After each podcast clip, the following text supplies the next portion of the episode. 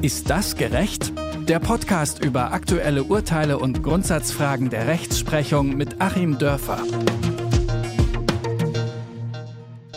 Hi und hallo zu einer neuen Folge von Ist das gerecht? Mein Name ist Rabea Schlotz und ich habe in der letzten Woche schon angekündigt, dass wir dieses Mal über das Paritätsgesetz in Brandenburg sprechen wollen, beziehungsweise über das, naja, Nicht-Paritätgesetz in Brandenburg, denn das Landesverfassungsgericht in Potsdam hat den Gesetzesentwurf gekippt. Darüber wollen wir heute sprechen. Bei mir ist natürlich wie immer auch Achim Dörfer. Ich sage Hallo Achim und Grüße nach Göttingen. Hallo Rabea und Grüße nach Leipzig. Vielleicht einmal kurz eine Einordnung, worüber wir eigentlich sprechen wollen. 2019 hat die Landesregierung in Brandenburg das Paritätsgesetz eingebracht. Es war das erste Paritätsgesetz, das dort gelten sollte. Mittlerweile sind einige neue hinzugekommen, zum Beispiel in Thüringen, aber auch da hat das ähm, Landesverfassungsgericht den Gesetzesentwurf gekippt. In Brandenburg sollte damit ab 2024 eigentlich gleiche Listenplätze garantiert werden, also genauso viele Frauen wie Männer, damit man da ein bisschen ähm, ähm, ein diverseres Parlament bekommt. Aktuell sind es nur knapp über 30 Prozent Frauen dort in Potsdam. Allerdings haben AfD, NPD, die Julis und die Piraten Klage eingereicht und jetzt wurde auch einstimmig entschieden, dass dieser Gesetzesentwurf gegen die Landesverfassung verstößt. Ähm, warum? Wo ist das Problem, Achim? Das Problem ist äh, da zu sehen, dass Demokratie eigentlich bedeutet, dass die Entscheidungen von unten nach oben gefällt werden, dass also die Bürger oder die Parteien in demokratischer Formation auf den Parteitagen von unten heraus festlegen, wen sie denn da auf den Listen haben wollen. Mhm und ähm, dass eben es nach Auffassung des Landesverfassungsgerichtes in Brandenburg dagegen verstößt, gegen das Demokratieprinzip, dass quasi von oben her eine Listenzusammensetzung ähm, verordnet wird quasi. Das ist äh, der eine Punkt gewesen, den man da als verfassungsrechtlich problematisch oder ja, ähm, unüberwindbar angesehen hat. Ähm, daneben gab es noch ein paar andere Argumente, unter anderem auch, dass der Gleichheitsgrundsatz dadurch verletzt ist, dass Personen des dritten Geschlechts sich selber zuordnen können, entweder männlich oder weiblich bei der Listenaufstellung. Man macht quasi keine dritte Quote für Personen des dritten Geschlechts auf, sondern die können sich das dann aussuchen. Das war so ein äh, weiterer Punkt. Ja, also im Grunde, ja, Gleichheitsgrundsatz verletzt, Demokratieprinzip verletzt. Das waren so die Hauptargumente. Eine Begründung ist ja auch, dass ähm, auch zukünftige Bewerber und Bewerberinnen dadurch gehindert werden könnten, weil dann zum Beispiel, wie du es eben schon gesagt hast, kein Listenplatz mehr frei ist ähm, für das jeweilige Geschlecht, mit dem man eben antreten möchte.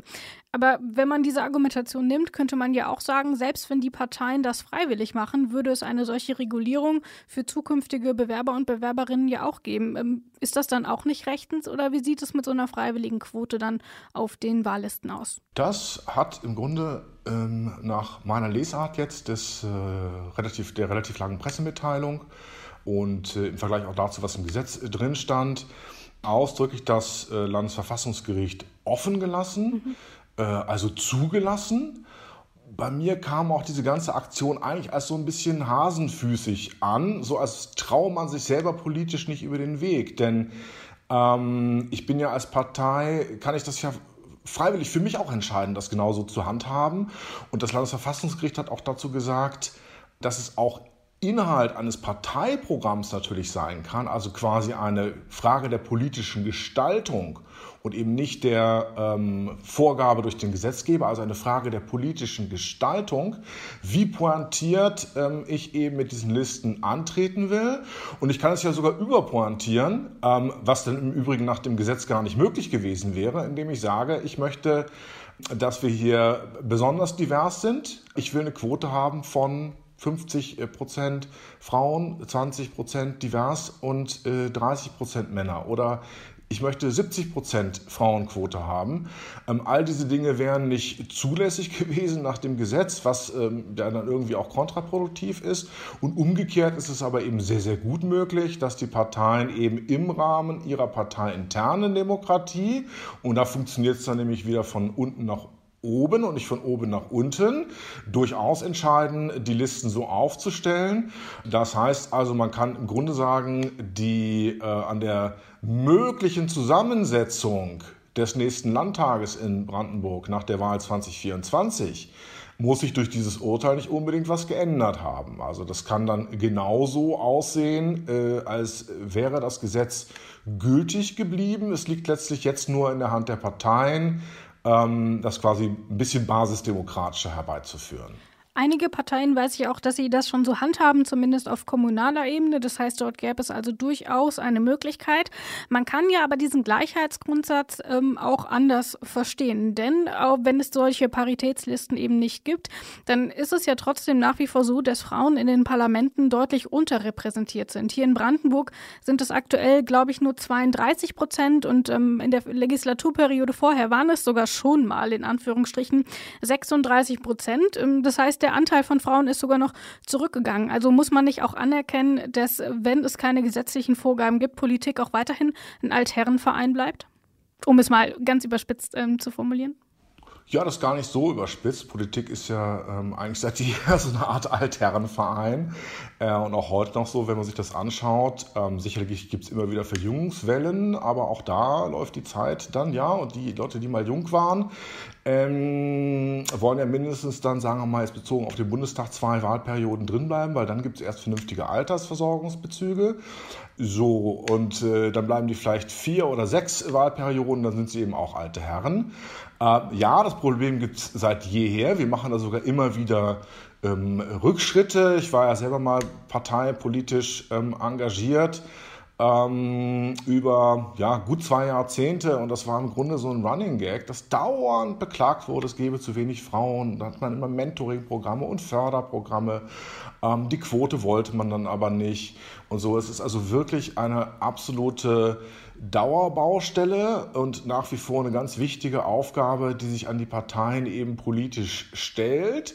Aber an der Stelle sagt dann wiederum das Landesverfassungsgericht Brandenburg auch relativ formal, ist also wirklich ein, ich finde, ein bisschen haarspalterisches Argument, dass es ja sowieso nicht drauf ankommt, wer da im Parlament sitzt, auch wenn das jetzt alles äh, Ü60-Männer wären, wäre trotzdem alles total okay weil ja nach der Konzeption der repräsentativen Demokratie die Leute, die da sitzen, ja die gesamte Bevölkerung repräsentieren. Es ist also quasi, äh, weil das so schön ins Gesetz geschrieben ist, ja doch automatisch sichergestellt, ähm, dass ein 75-jähriger ähm, Ex-Finanzbeamter meinetwegen dann auch das 14-jährige ähm, Mädchen vertritt, was gerade auf dem Cosplay-Konvent in Leipzig ist.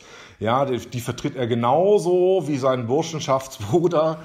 Ähm, so sozusagen die Konzeption. Das ist natürlich Haarspalterei. Wir wissen es ja eben auch umgekehrt, dass Repräsentanz auch Akzeptanz bedeutet. Wir kennen das auch aus der Integrationsdebatte, dass natürlich Integration über Repräsentanz auch funktioniert, über Teilhabe, ist ja fast schon ein geflügeltes Wort geworden. Integration durch Teilhabe, habe ich auch mal einen Aufsatz drüber geschrieben, als ich da noch parteipolitischer unterwegs war und habe mir das immer gewünscht.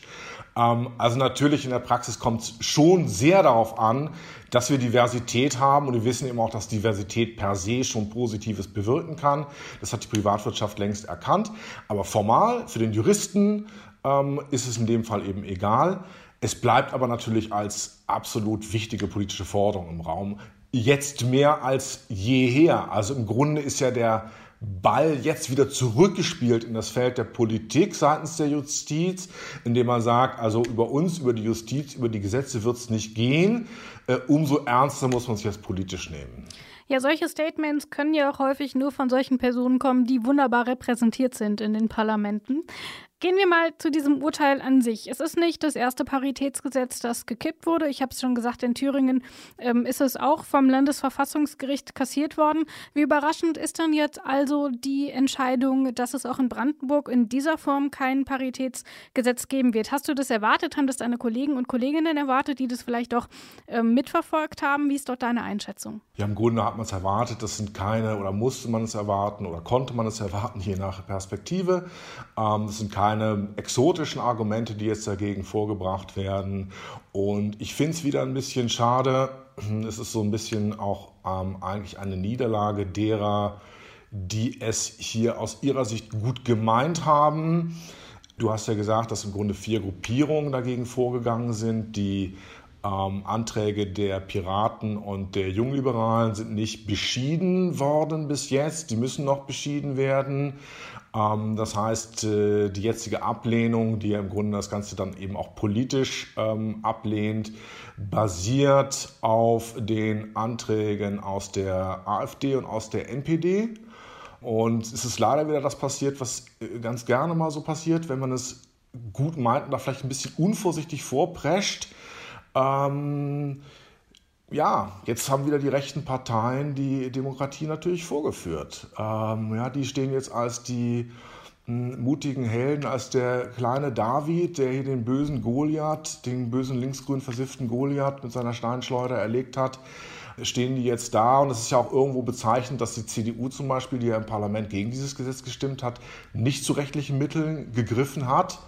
Ähm, mir sind jetzt die Motivationen noch nicht äh, genau bekannt, aber ich finde es natürlich vom äußeren Anschein her, finde ich es total okay, sich da eben auch als äh, CDU nicht gemein zu machen mit AfD und NPD. Im Grunde natürlich wirklich eine politische Niederlage für diejenigen, die dieses Gesetz beschlossen haben. Ein bisschen eine Niederlage mit Ansage. Und äh, umso mehr muss man halt jetzt versuchen, den Menschen doch nochmal zu erklären, was man da eigentlich möchte und äh, eine ja, verfassungskonforme Methode finden, wie das Ganze funktionieren kann. Das kann eben dann nur Partei für Partei funktionieren und man muss es dann eben auch von Seiten der Grünen zum Beispiel oder der SPD aushalten, ähm, wenn andere Parteien ihre Listen eben nicht so aufstellen. Schade, wie es gelaufen ist. Der Spielball liegt jetzt bei den Parteien und es ist an ihnen, ähm, das auszugestalten, wenn sie einen diverseren ähm, Landtag haben wollen oder natürlich auch Bundestag, denn dort gilt das Ganze ja genauso. Auch dort sind Frauen in der Regel unterrepräsentiert. Ja, also wenn ich mal mit einem positiven Gedanken ähm, hier aus meiner Sicht enden soll, das Thema hat jetzt die Aufmerksamkeit bekommen, nochmal zusätzlich, die es verdient. Ähm, es hat auch die Aufmerksamkeit bekommen innerhalb der Parteien, die diesen Gesetzesentwurf auf den Weg gebracht haben, die sich ja selber auch zum Thema committed haben und ähm, jetzt werden wir natürlich alle mit umso größerer Spannung auf die Parteitage dann gucken. Ähm, genau der Parteien, auch die diese Gesetzesentwürfe eingebracht haben, auch der anderen. Ähm, ob jetzt sozusagen auf Parteiebene diese Diversität hergestellt wird. Und ja, und es gibt auch ein Kriterium, dass man dann die Parteien unterscheiden kann. Also für den Wähler ein Zusatzpunkt an Transparenz, ein zusätzliches Entscheidungskriterium. Und das ist dann vielleicht doch äh, noch das Gute bei der Sache. Das können wir dann auf jeden Fall mitnehmen. Aber lass mich noch meine allerletzte Frage stellen. Ist das denn gerecht, was wir hier heute entschieden haben oder was das ähm, Verfassungsgericht entschieden hat und worüber wir heute hier gesprochen haben? Ja, es ist juristisch gerecht. Ja, das ist doch auch mal was. Kommen wir ja selten zu diesem Schluss hier in diesem Podcast, ehrlich gesagt. Findest ja, wir sind immer so kritisch, ne? Ja. Naja, auch mal schön. Das war auf jeden Fall unsere Folge für heute. Wenn wir uns das nächste Mal hören, ist es schon November. Ich möchte das mal ganz kurz erwähnen. Ich war nämlich sehr schockiert, dass die kommende Woche schon die erste Novemberwoche ist. Das war's also für heute. Vielen Dank, dass ihr zugehört habt und ähm, vielen Dank dir, Achim, für deine Einschätzung. Sehr gerne, Rabea. Vielen Dank auch dir. Ist das gerecht? Der Podcast über aktuelle Urteile und Grundsatzfragen der Rechtsprechung mit Achim Dörfer.